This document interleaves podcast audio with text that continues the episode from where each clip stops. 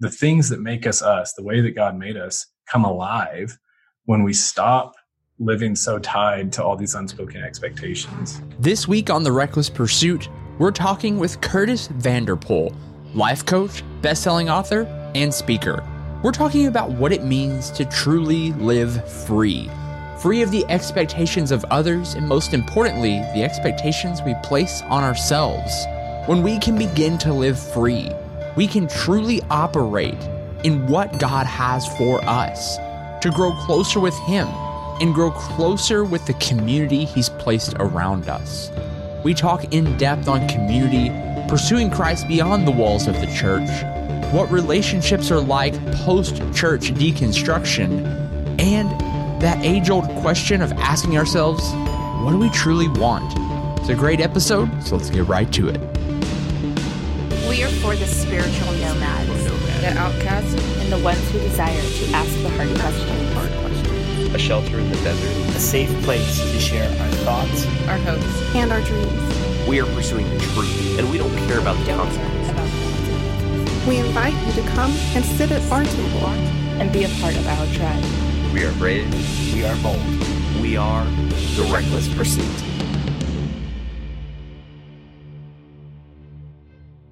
Hey everyone, welcome to the Reckless Pursuit. This week we are talking with Kurtis Vanderpool, life coach, best-selling author, and speaker. How are you, Kurtis? I'm doing great. How are you guys?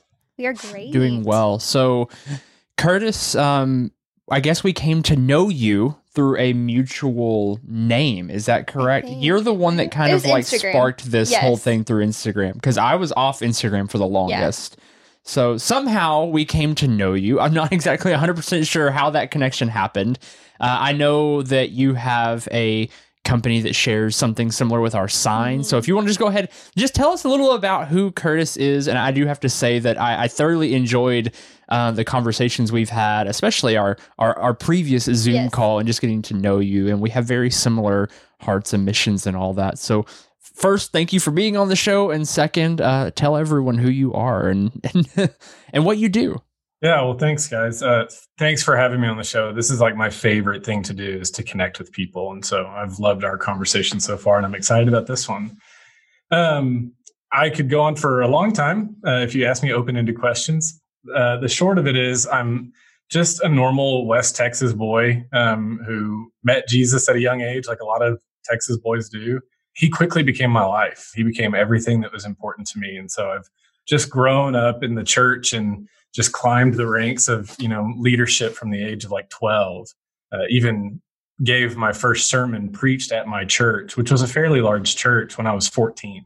Mm-hmm. Um, so I've my my whole life has been about Jesus and about ministry and about connecting and loving with loving people and somewhere in college, at the tail end of college, early years of being in the workforce and getting married, God started speaking to me and leading me in different ways. And I noticed that it wasn't really jiving well with uh, the traditional churches that I've grown up in um, across all denominations. And uh, so I had been in ministry for a, for a long time since I was about 20. And I I stepped out of a youth pastor position that I'd been in for five years um, because I felt like most of the work that God was leading me to to help people and to like actually love and help people and not just bring them into a program um, that it had to be done outside the church. So since then i've become a certified life coach. I've been coaching for uh, 10 or 11 years but i got my certification um, wrote a book called giving up sunday um, and have been trying to connect with people via social media or any way possible which is how we we we got connected mm-hmm. as yep. yeah. Um, I put stuff out there on Instagram. I find people that are putting out good stuff, and mm-hmm. uh, you guys do some great stuff. So thank you. Much appreciated. So, Kurtis, let's kind of just dive into that a little bit more. So, when you say that you started having, or I guess more specifically, you started feeling God lay these new methodologies, these new ideas on your heart, and they didn't vibe well with your church. A lot of our audience, that's has have a similar story. I, I feel, or at least uh, feel as if they can connect with that. So, can we dive into that just a little bit more? Of what were some of those ideas, and how did they not connect with your current, uh, I guess, church position? I, it helps that I'm I'm a pretty gray area kind of person. I, I don't really see the world as black and white. Even in high school, I had a principal who was a new principal, and she was like, "You follow the rules to the letter all the time." And I was kind of the kid that was like, "I'm going to follow the the smart rules that make sense and protect people, but the dumb rules that are just there for rules' sake." Mm, yeah, pushing the So- limits. yeah. So I've yes, I've always uh, been good at pushing the limits that I thought this isn't going to kill anybody if I push this boundary. And, and so I, I just I did that with some things, and not intentionally, but that's just who I am.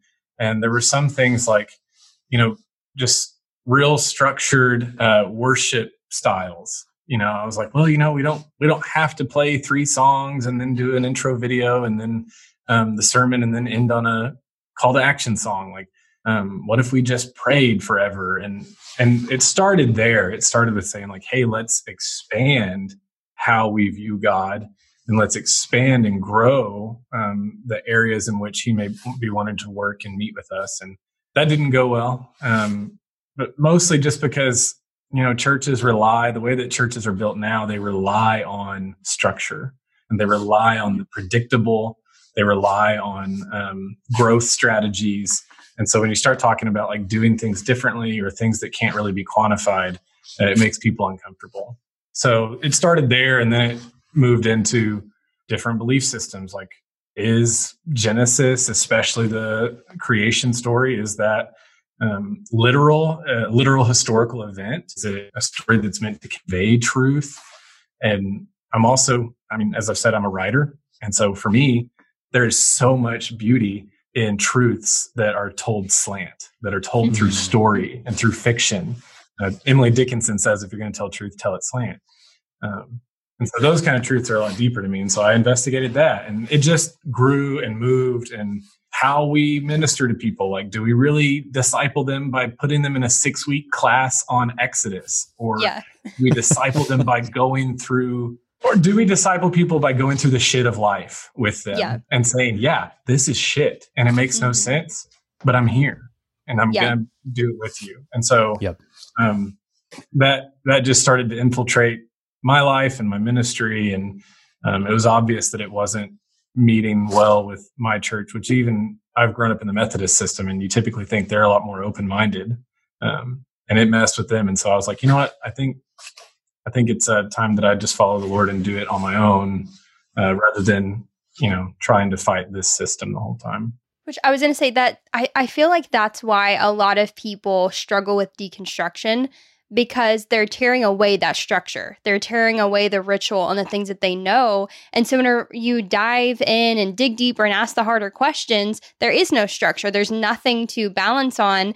And some people, you know, even deconstruct from from everything and, and they kind of look around like we kind of use the analogy of like a building and and you are ripping out floors you're ripping out you're tearing down walls and then sometimes you look around there's like literally nothing left and that is such a scary uh, feeling and and it can definitely lead to uh, people feeling alone in Right. Yeah. Absolutely. Well, and I, I hate to say it because I I don't want to be mean, but there's a lot on the line when it comes to deconstructing beliefs and deconstructing church systems, um, because people have spent their entire lives on this. Their entire career is wrapped up in ministry. Um, I read a statistic once that said uh, 57% of pastors said that they would leave ministry if they had anything else that they can do.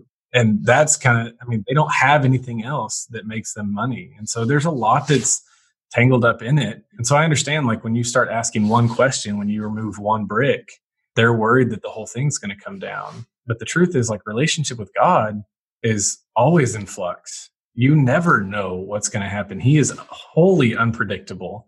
And just like any relationship, like a marriage or a friendship, it changes. Um, it, it ebbs and flows. And so that's one of the things that I'm passionate about is like helping people navigate the ebb and flow of relationship with God or whatever their idea of spirituality is, their relationships with themselves and their relationships with the people around them.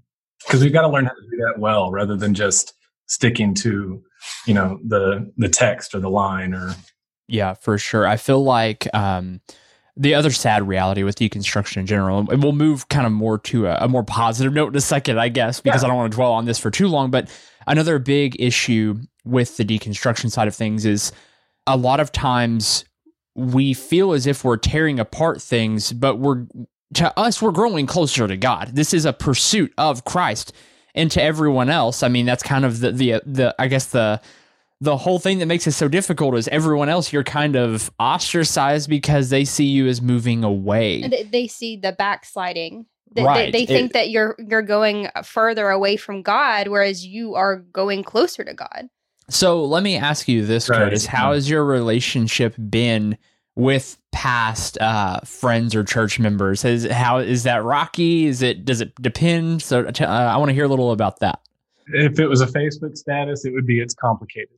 Okay. Uh, basically, like I, I love them, and I'm still most of my friends I realized were either in ministry, uh, most of them in like a Methodist or a ba- or a non-denom or Baptist church here in my town, or if they weren't in ministry, they were pretty heavily involved in ministry circles and church circles. I, I'm not really sure what I expected. I was hoping for, hey, you're going through this season. We're friends. We're we're going to be here for it. Like we want to talk Mhm. through it. Like come to my house, come have dinner, let's talk. Mhm. What I got initially was more let's debate, which I have learned that for some people that works, um, especially for Enneagram eights, like they love that. Uh, But for me, like I'm I'm pretty sensitive to feeling heard, especially by the people that really really love me, um, and so I needed people to just listen to me and to say like, okay, I don't understand this, but I'm willing to walk through it with you. And what I got instead was I would get halfway through a sentence and someone would correct me. Mhm. Um, and they'd say, no, but that's, but you're not paying attention to scripture. Or, and that just became difficult for me because I didn't, if you're not willing to listen to everything I'm going to say, then are we really having a relationship or are you just trying to be right? Are we just, I mean, we might as well be having a presidential debate right now if we're not going to listen Yeah. to each other. Uh, sorry, I had to throw that one in there once. Yes, I mean, it's just too it's too relevant right now. oh man. Anyway, it is. But once I once I released my book and left ministry, I got something that I totally wasn't expecting, and that was just a lot of silence. And it wasn't like we're avoiding Kurtis. It wasn't like we don't want to be friends with you anymore. Um, there was no like clean break. I there were just people in my life. I still have some really really great friends, um, but the majority of people that I that were in the ministry circles never asked me about my book, never brought it up, never. Um, there were you know annual events that I used to do as a youth pastor with some of my youth pastor friends, and they had always said like, "Hey, you're, we know that you're stepping out and you're going to be a speaker. Like, we want to have you at some of our events." I haven't heard from them in two years, um, so it's just kind of this like cold shoulder that's not really that cold. It's like a lukewarm shoulder, Yeah. right. and that's that's probably been the hardest thing is uh, getting the lukewarm shoulder and not really knowing like, are we friends or are we not? I don't know. That's like a blessing and a curse, I guess, because at the same time, like it sucks whenever you're constantly being um, chastised for no reason. And then at the same time, like at least then there's dialogue and you know where you stand and just kind of going silent. I don't know. I feel like a lot of times there's like a group of people who write you off, and then there's another group of people who just don't know how to feel or maybe don't even understand. Well, and I was going to say some of those same people though are probably asking the same questions, but they they have their job on the line, or they have their church, their own relationships, and they may agree with you 100%, but they don't know how to convey that without losing their relationships. Right. Yeah, Right. For sure. yeah, Um, absolutely. Or they're worried about what someone that they've heard talk about me. They're worried that they might say that about them too. Yeah, church So- gossip. Yep. So let me kind of shift gears here a little bit to the the more positive side of all of this because I think we all know a little too personally the the sucky side of it. What about the um I guess learning the fluidity or the just I guess the vastness that is God outside of the the religious box that called you to say, okay, I'm willing to leave what I know to pursue this other thing despite what it's going to cost me. Uh, and, and to kind of preface before, and maybe just to give you a second longer to think over this too, I feel like we talk a big game uh, in the in the more um, fundamental circles of we're being persecuted, we're being persecuted, we're being persecuted, and we're not. Like there's just not that persecution going on. None of us um, really ever have known persecution. If anything, we're Yeah, we're just persecuting each other. That's all. Oh, Yes. yeah, absolutely. We're persecuting each other, and we have more favoritism in society than most groups or religions or sects of people do. You know, it really is a Christian privilege that flows through our society, especially here in the Deep Yeah. South. And so, like, when you say, like, hey, I'm actually going to step outside the norm here, uh, and people kind of label you as your own religion at that point, which is it's buffoonery, but it's the truth. Like they see you as like you're, oh well, you're off doing your own thing here, you know, whatever. You, you- you're stepping out of that, and that is where you actually do start to receive actual persecution, actual punishment for that. So there has to be something beautiful that calls you into that to be willing to say, "Hey, I'm gonna, I'm gonna experience this, and I'm gonna go through this because this is more beautiful than what I was going through." So to kind of circle back from my rant, what is that for you, or how did that look for you, or how does that look for you? Um, yeah, so it's a real simple answer, um, but not simple um, in actuality. Uh, it's my relationship with Jesus. Like I said, like I, I met Jesus at a young age because I'm a Texas boy that went to church camp, um, and a lot of people do meet him. But it it was so rich, it was so real for me, and I my whole life I, I've not struggled having friends. Um, I've had friends pretty much my whole life, like even in kindergarten, I was this is dumb, but I was always like the first pick for backyard football. Like Mm-hmm. um, I've had friends, but my whole life I've been lonely. I've felt like no one understood me. I felt like whenever I had moments of trying to be vulnerable and honest about things, people either rejected it or kind of like pretended like I wasn't talking. I mean, I was a young kid that had a lot of strong emotions, and not a lot of boys want to talk about their emotions on the playground. So, my experiences of God um, through Jesus, my experiences of the Holy Spirit or the divine spirit, whatever, they were so real. And I just felt at home. I felt like I belonged somewhere, even if it was in this little bubble that was about to burst as soon as the lights came on. Like that moment, I was most me and I was most alive. And I've had a lot of those moments um, where it just felt like God was the only one that met me where I needed Yeah. someone to meet me. And I, I'm an Enneagram 4. And one of the things about Enneagram 4s is that we crave authenticity above all things. Mhm. Um, and that is so true about me. Uh, if you're not being authentic, I'm going to check out of the conversation pretty quickly. If I'm not being authentic, then I'm miserable. And so my authentic relationship with Jesus led me to this place. And the only reason that I was able to say, okay, I'm going to step out into this, into these turbulent shark infested waters of deconstruction was knowing that he was there and that he was going to be there with me. And I was like, well, if you're going there, I'm sure as hell not staying here um, because you're the only one that's always been there for me every single time I needed you. You're the only one that truly knows me. So that's been, and like you said, it's been so beautiful because now, in many ways, there it's Jesus plus nothing.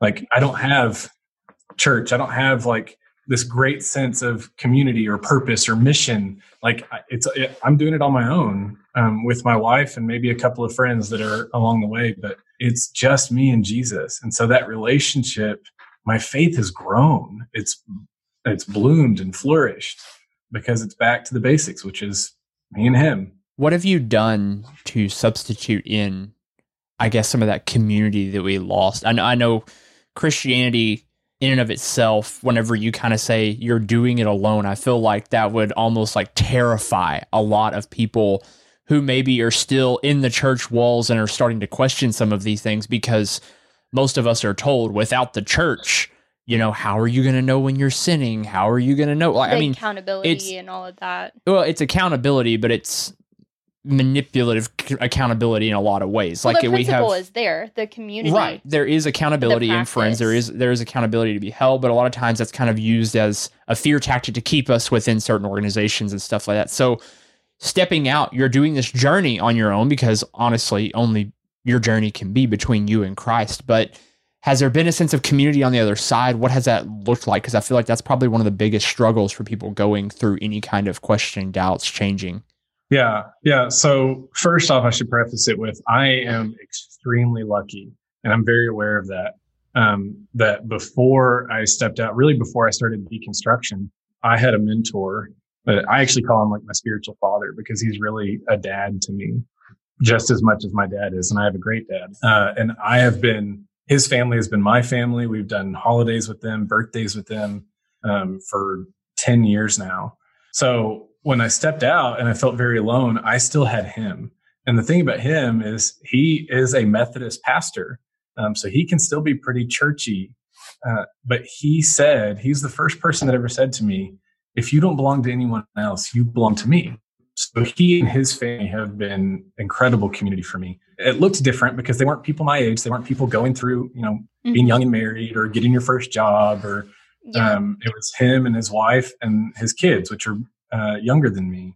Um, but the real thing is the real crazy part. And he had always said this for years. He had said, when you start letting God put together your community, when he really starts building your community, it's going to be the people that you least expect.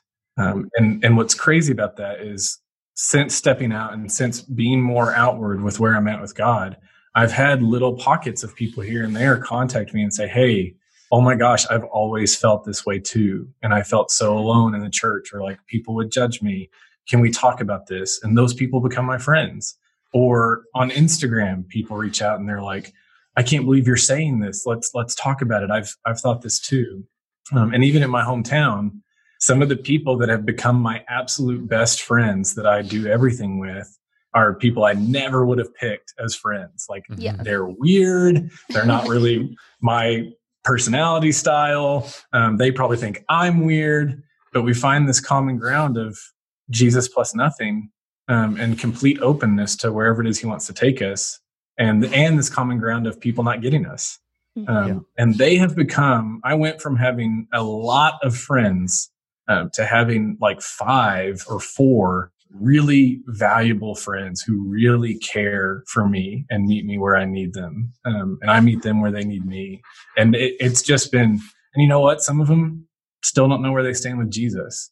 They're very spiritual, but they don't really want to sign up to be a Christian and they have been better accountability for me than all of these men's you know bible study groups uh, so god god's real faithful with community it it just takes a little time it takes a little bit of pain and difficulty and it takes being open to anybody that he wants to bring into your life and make community. I was just saying I kind of vision like the, the what's the the land of misfit toys or whatever from Rudolph. But, yes. but that's how that, that's how I view it though, is like Christian misfit misfits, the people who quote don't fit in. And so like you have your community over here with those people who look nothing like you. They don't even like some of the same stuff you like, but it's all in instead of being like minded, it's like hearted or like spirited of like you have yes. these core values, you have these core morals, even. And it doesn't matter if you don't think the same way, but being able to commune and being on that emotional, deeper level. I'm an Enneagram 4 as well. And so I love that uh, being able to have an authentic community with people, especially people who don't look like you. It, it, there's just so much beauty and freedom and being able to be 100% you because that's that, that's how God sees you. Well, in a yeah. way, that kind of adds to accountability because uh, a lot of times we have with artificial community and i'm not saying you can't have real community in church by any means that's not my intent by saying that but it is it's a place it's kind of like joining a football team right? Like you're with this group of people you have to learn to get along with this group of people. That's how most large knit communities like that are where you go in and you become a part and you become ingrained into like a culture and so like I, I say that prefacing i'm not dogging that at all like i have some of my best friends came out of my time like i wouldn't know them without church so that being said, even when you're in those groups, you find those few people that really relate to you, that can draw out the good, that can you can be authentic with, and the rest you kind of have to. It's almost like we have this facade we place where we're like, okay, well, we're going to try and I hate to say this, but like it's almost like we're trying to keep up appearances in a lot of way. And when you have people who are willing to say like, "Hey, I don't know exactly where I'm at. I don't know where I'm at with this." Even people who don't believe just like you, like mm-hmm. Elaine was saying, isn't necessarily like-minded that enables a deeper connection on an emotional level or even on a like-hearted level because you don't have that common thing that you're all trying to I guess the the common ruler you're all trying to compare each other well, to and at you that can point. leave that Right. mask at the door and you can truly show up as who you are and and who just your personality shines through with that. And so often we have those masks that well i don't want anybody to find out this part of my life or i like cody said keeping up appearances and everyone is doing it uh, in some form and especially in church and even even pastors do it. And I, I feel like sometimes that's why people focus on like the sin mentality or focus so much on on, on sin because they're not able to fully talk about what they are struggling through they're not able to fully talk about their questions and whenever you have that freedom it's like okay i can just let this go and be truly myself Yeah. Yeah. Yeah, that's the thing about like real community, which I don't know if maybe maybe I've heard this before, but you know, the verse that people always throw at me because my wife and I no longer attend like a Sunday morning church. Uh, we have church, we have spiritual community that pours into us and challenges us, but because we don't go on Sunday morning, we still have people that are um, telling us that we're not being obedient, and they'll always bring up the verse that says, "Don't forsake the assembly." But if you look at the at the um, original language, it's not a noun. It's not like the group. It's not even an active verb where like I assemble with people. It's a passive verb. It's do not forsake the assembling of yourselves, which means that God puts us together with community. And he's saying like, do not ignore that. Do not fight against that. Like be join God in his vision and his mission to build community in and among you. And what we've done with church, although we had the best of intentions to bring people together and listen, my whole life up to deconstruction, my community was found through church or through somebody that I met through church or whatever. So that it's always been what I needed. But then I went to a place where I needed something more um, or something that was a little bit more open and free. And God was faithful to bring that he assembled us and so i did not forsake the assembly i allowed him to and and part of the problem with I, I don't want to use the word like artificial community because it can be real it's all in how you approach it but the idea of the church as you were saying is like we have this unspoken idea of how we're supposed to act and i had a member of my last church come to me one day and say i'm going through a lot of crap and you're the only person i can tell because if i tell anyone else they're going to like pray over me at the altar and try to fix me. Mhm. yeah And I don't want to be fixed. I just want to talk about it with someone. And so that's a huge part of it is like people don't want to be fixed. They don't want the answer for their problems to go away. They may say they want that, but what they're longing for is a companion to walk through the difficulties of life, not an escape to go around it. Uh, and I think it's Brene Brown. I love her work that that kind of community requires vulnerability and she i think one of the things that she said is um, vulnerability is not winning or losing i would say like it's not telling and then fixing or ha- accountability um, it's having the courage to show up when you can't control the outcome Mhm. Yeah. and that's one of the things that we fear the most in church community and church structures is not being able to predict the outcome and we don't like the gray areas but that's exactly what is required to have vulnerability and vulnerability is required to have true community Well, and it reminds me of the phrase, like the whole thing we like throw on, oh, we got to, you know, carry our cross, pick up your cross daily. And I feel like we kind of maybe misunderstand that and take it as, oh, we are like Christ and we have to go and fix all of our friends now. You know, I remember one of the biggest pieces of advice that I've ever been given in life. My mom was an alcoholic and I was struggling so bad. Like it was just destroying me because she was going through like a, a, a time where she was just drinking a lot and all this. And, I remember like I was just like, what do I do? Like I don't know how to fix this. And I remember that someone told me, she looked at me and said, It's not your job. You're not God. Quit trying to be him. You know, like quit and, and said it very sternly and very like it was just it was a very like you're literally making yourself out to be God. Stop. Like you're not her God. Quit trying to play the the role of the cross in her life kind of thing. And it, it shook me because I was like, oh wow, like I can walk with her if she's willing to walk through it, but I cannot pick up and carry that burden for her. yes And and that and that's what people need though. People don't want someone to fix their issues because the honest truth is a lot of times these issues are, are really it's it's us growing. I mean, it's not fun. Like I'm not saying grow. Oh, like oh everything's great There's and like cheerful. growing pains. Yeah, but like it, it is an opportunity to find Christ. Everything is that opportunity.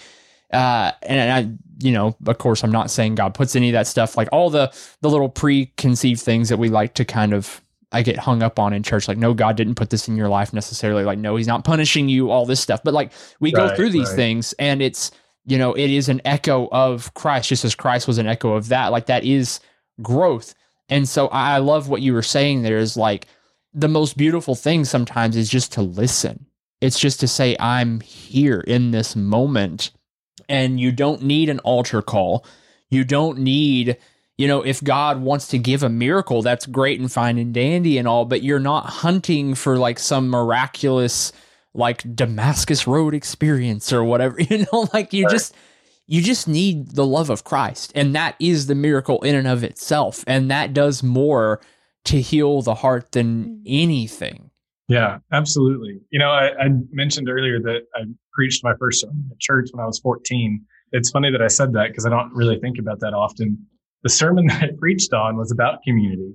And I thought I was being a great preacher by using a video clip of something relevant. And I used a clip from Lord of the Rings. I used a clip from The Return of the King, which I am a huge uh, fantasy nerd. So I love Lord of the Rings. I'm reading through the books right now, by the way. So Well, have you seen the movies? Because I'm about yes, to. I've seen the I'm not gonna movies. I've seen the movies, but I'm reading through the books. So I, I'm Yeah, also a huge Lord of the Rings fan. anybody who pays attention um, knows that the hero of those books is not Frodo. It's Sam. Sam is the constant through everything. And like I was saying earlier, like what has helped me step out into this uh, scary, turbulent waters is Jesus is my Sam. I know he's going with me. And at the end of Return of the King, they're right there. They just have to get up the mountain. They have made it. And Frodo passes out. He can't go any further. And Sam, this is the best line, in my opinion, of all the movies. Sam says, I can't carry it for you, but I can carry you. And so he picks up Frodo and he takes him into the mountain to destroy the ring. And that, that is the essence of what God asks of us in community is he's not asking us to fix each other. He's not asking us to carry their burdens. He's asking us to carry them in their burdens. It's theirs to bear. He has put the, put it on them. But if they do it alone, it will literally destroy them.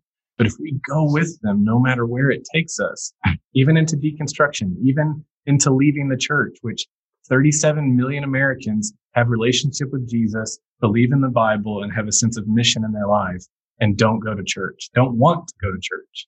So no matter where it takes them, God's asking us to love them and to meet them there. And that, I mean, that's one of the reasons that I do this now is because I want people to know like there is someone, whether it's just me or if it's someone I connect you with, there are people that are there for you. There are people that are walking through this journey with you. Yeah, I feel like that's a great place to transition. I know you had mentioned what's been on your your heart lately is just the, the idea of living free. So I just kind of want to open that up and let you elaborate because I feel like that's a good transitional point into that. Yeah. So it's just something that's come up in my, um, my life coaching and my spiritual direction is realizing that the majority of the majority of issues that people deal with are really symptoms. They're, th- they're presenting issues. Like, um, if I've got a rash, then I don't just have a rash. I've probably got something else going on, but the rash uh, alerts me to it. And if we look deeper under the vast majority of issues that people come to me with, somewhere it's almost always connected to them feeling some kind of obligation or expectation um, that in reality is not there.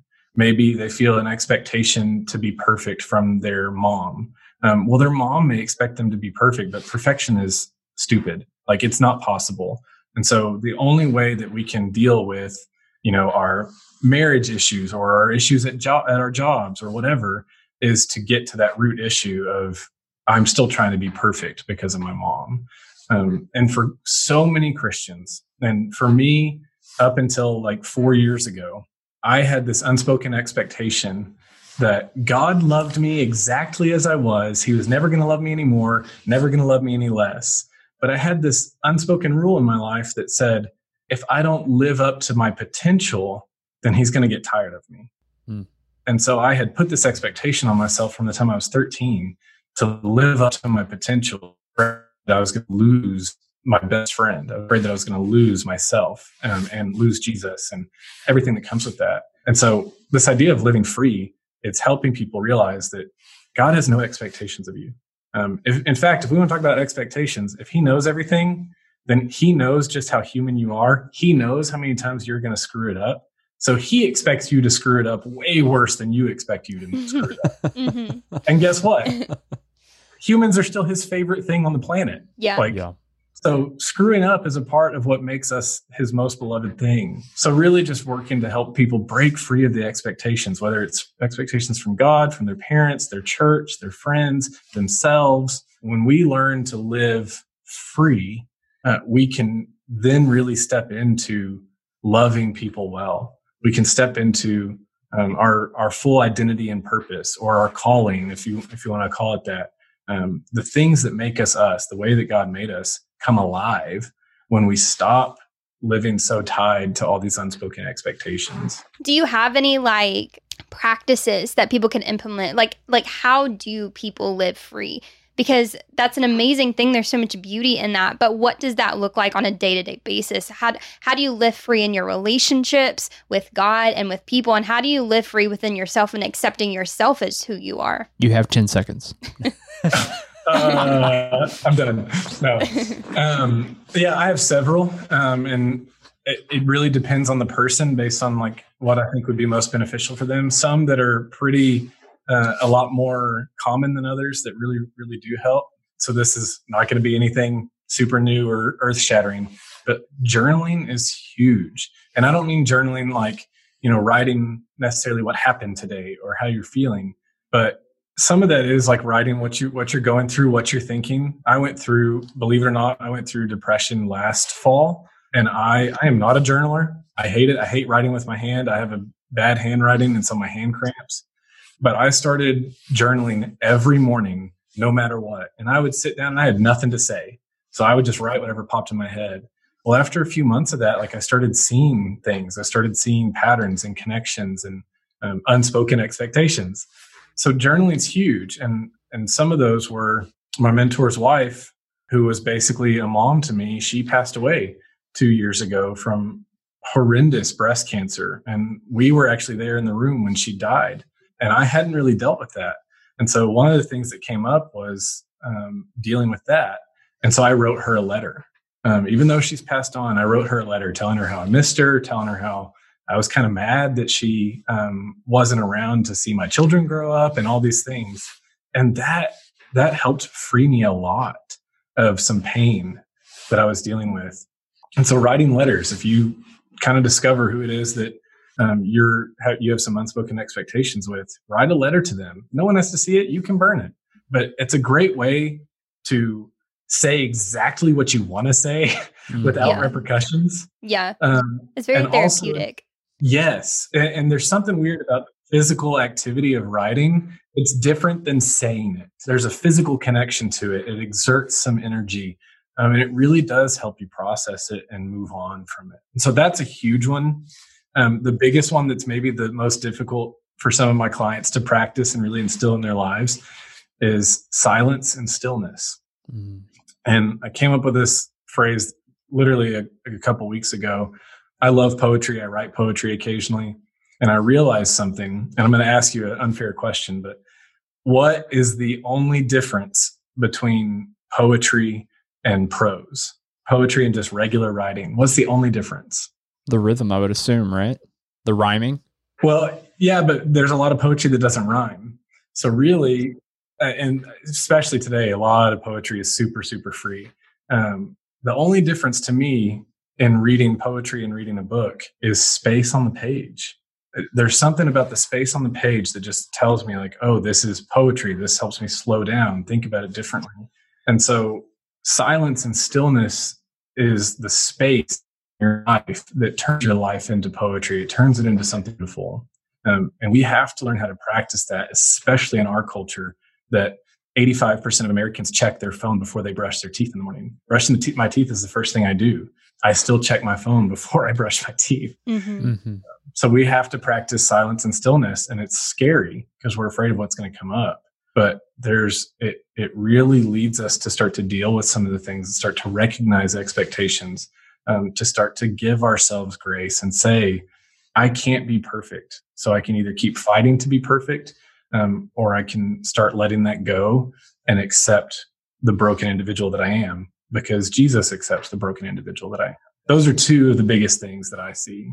So if someone came to you and wanted to take you on as a coach or wanted to, I guess, pursue that relationship with you, where do you typically start? What's kind of like one of those starting questions to kind of get the ball rolling to help someone further down their, I guess, their spiritual journey? Well, I mean, I start with just asking them about their lives, and you'll be surprised when you give people space to talk and they know that you're genuinely listening and you genuinely care. This is like what we were talking about earlier with community.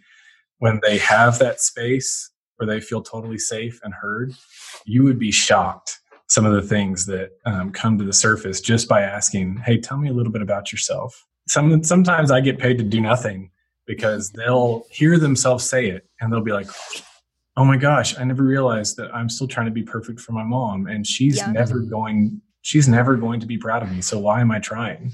But then my favorite question that I ask people to kind of get the ball rolling is what do you want? And and they everybody kind of has they get frustrated with that. They get uncomfortable. They're like, "Well, what do you mean? Like what do I want professionally? What do I want relationally? What do you mean?" And I don't clarify. Mm-hmm. I say, "What do you want?" And it forces them to look inside themselves. It forces them to take a moment and be still. And I find the vast majority of the time to get a very authentic response. Most of them say, Well, I guess I want to be happy. And so then we go into, okay, well, what does happiness look like? Like, what, Mm-hmm. how define happiness for me? Um, my wife's response when I asked her that when we started dating, I was so excited about her response. She said, A cupcake. And I was like, That's amazing. and it was so I was wanting to go deep with this girl that I really liked, and and but it was an authentic response, and so it to, it told me a lot about her. So that really is the place that I encourage people, whether or not they work with me, um, even if they just try to do some self work. mm-hmm. The place I start with is I say, hey, what do you want? Ask yourself, what do I want? Because that opens up a world of responses and desires and pains and struggles and hopes and excitements. I mean, it just opens everything. Yeah. That's really good. And I was actually going to ask you because we like we like to try to close out, uh, I guess, our episodes with a with a question. And so I was going to ask you what question you But would pose that to someone, but the that would be the question I would think. So I feel like that's a Yeah. great place to go, and I feel like that ties into pretty much everything. Whenever you can get a grasp on what it is that you truly want beyond the things we're told to want beyond beyond all that you can kind of get to that root thing that helps you find your community that helps Mhm. you live free that helps with all these things to know your truth and ultimately that helps you experience Christ because Yes. that that that innate thing in you is kind of in essence I don't know I kind of imagine it as the door you know the whole behold I stand at the door and knock well that desire kind of is the door in essence that that Christ is knocking on so I don't know Yeah. Yeah, absolutely. And you know, scripture also says, I, I'm not big on quoting scripture anymore, but um, it also says that God has put eternity in the hearts of men. And I, I take that to mean like he has put this deep longing within us. And when we're not afraid to open the door to that longing, I, really think there's some beautiful things that can infiltrate our life. And it's not, it's not rooted in what we think theologically about God. It's not rooted in how we read or interpret scripture or if we read scripture. Mhm. It's not rooted in what church we go to or what denomination we're a part of. Like it's not rooted in any of these things. That we tend to put our identity and we tend to make faith about. It, it's rooted in relationship. The majority of people's answer to what is happiness is they'll say to be loved um, Yeah. or to love and be loved. And man, you want to talk about meeting Jesus? Like that's the only reason I'm doing this is because Yeah. he loved me and I love him. So the the core for me about faith and about community is not about beliefs. Um, it's not about practices or worship or any of that stuff. It's all about relationship. And when we can enter into that relationship and learn to trust God in anything, man, the whole world opens up to us. So many possibilities for mission and for community and for purpose. I mean, it's just beautiful. And there's so much more freedom in that than with the uh, perfection analogy of like, oh, I always have to get this right with God. I always have to do this ritual at this time and I have to pray this specific prayer. But when you're just like, you know, I just want Jesus and nothing else, there's so much freedom in that and, and being able to explore and what that looks like for you. Yeah. When they're, when you're living in that freedom, you get to play. You get to Yeah. be a little kid again and be like, hey, I'm going to try this. Oh, that didn't go well. Let's try it differently. Or uh, I didn't really like that. I think I might like this Mhm. better. Like, there's so much freedom to play. Very good. Kurtis, where can people uh, reach out to you if they're interested in your coaching? They want to know more about your book. Where can people find you? Uh, well, you can find me on my website. It's kurtisvanderpool.com. Um, it's uh, Kurtis is with a K. Don't spell it wrong. Everybody that spells it with a C, they're spelling it wrong. So kurtisvanderpool.com or on Instagram is where I connect with a lot of people, and it's just at Kurtis Vanderpool. Or if you want to connect in a more private space, then you can always email me, Kurtis at kurtisvanderpool.com. Mhm. So a lot of my name. I promise I'm not an egomaniac. It's easy. It's easy to remember. yeah. yes, Yeah. very good. No, all that'll be in the in the show notes, of course. So, Kurtis, do you have any closing thoughts or anything you'd like to say before we wrap things up here? I just want to encourage people, and, and I'm not, you know, trying to gain a following. I'm not trying to be someone special or important. I'm not creating anything new. You know, earlier I think you said something about new methods, and one of the things that I've learned is nothing is new. It's just a rebranded version of something that's been around for thousands of years.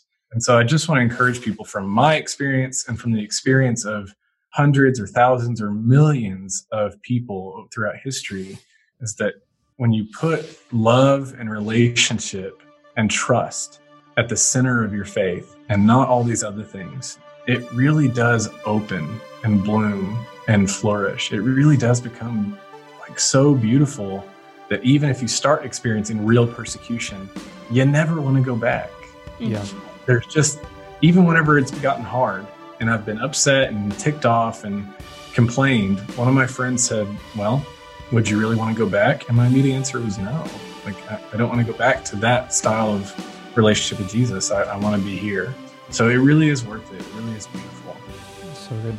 Kurtis, we appreciate you coming on and having this conversation. I look forward to more conversations. And with that, um, everyone, go find Kurtis. We'll have all of his info in the show notes. And just thanks for being here. Yeah, thank you guys so much. This is really a blessing for me. It's great getting to talk with you too.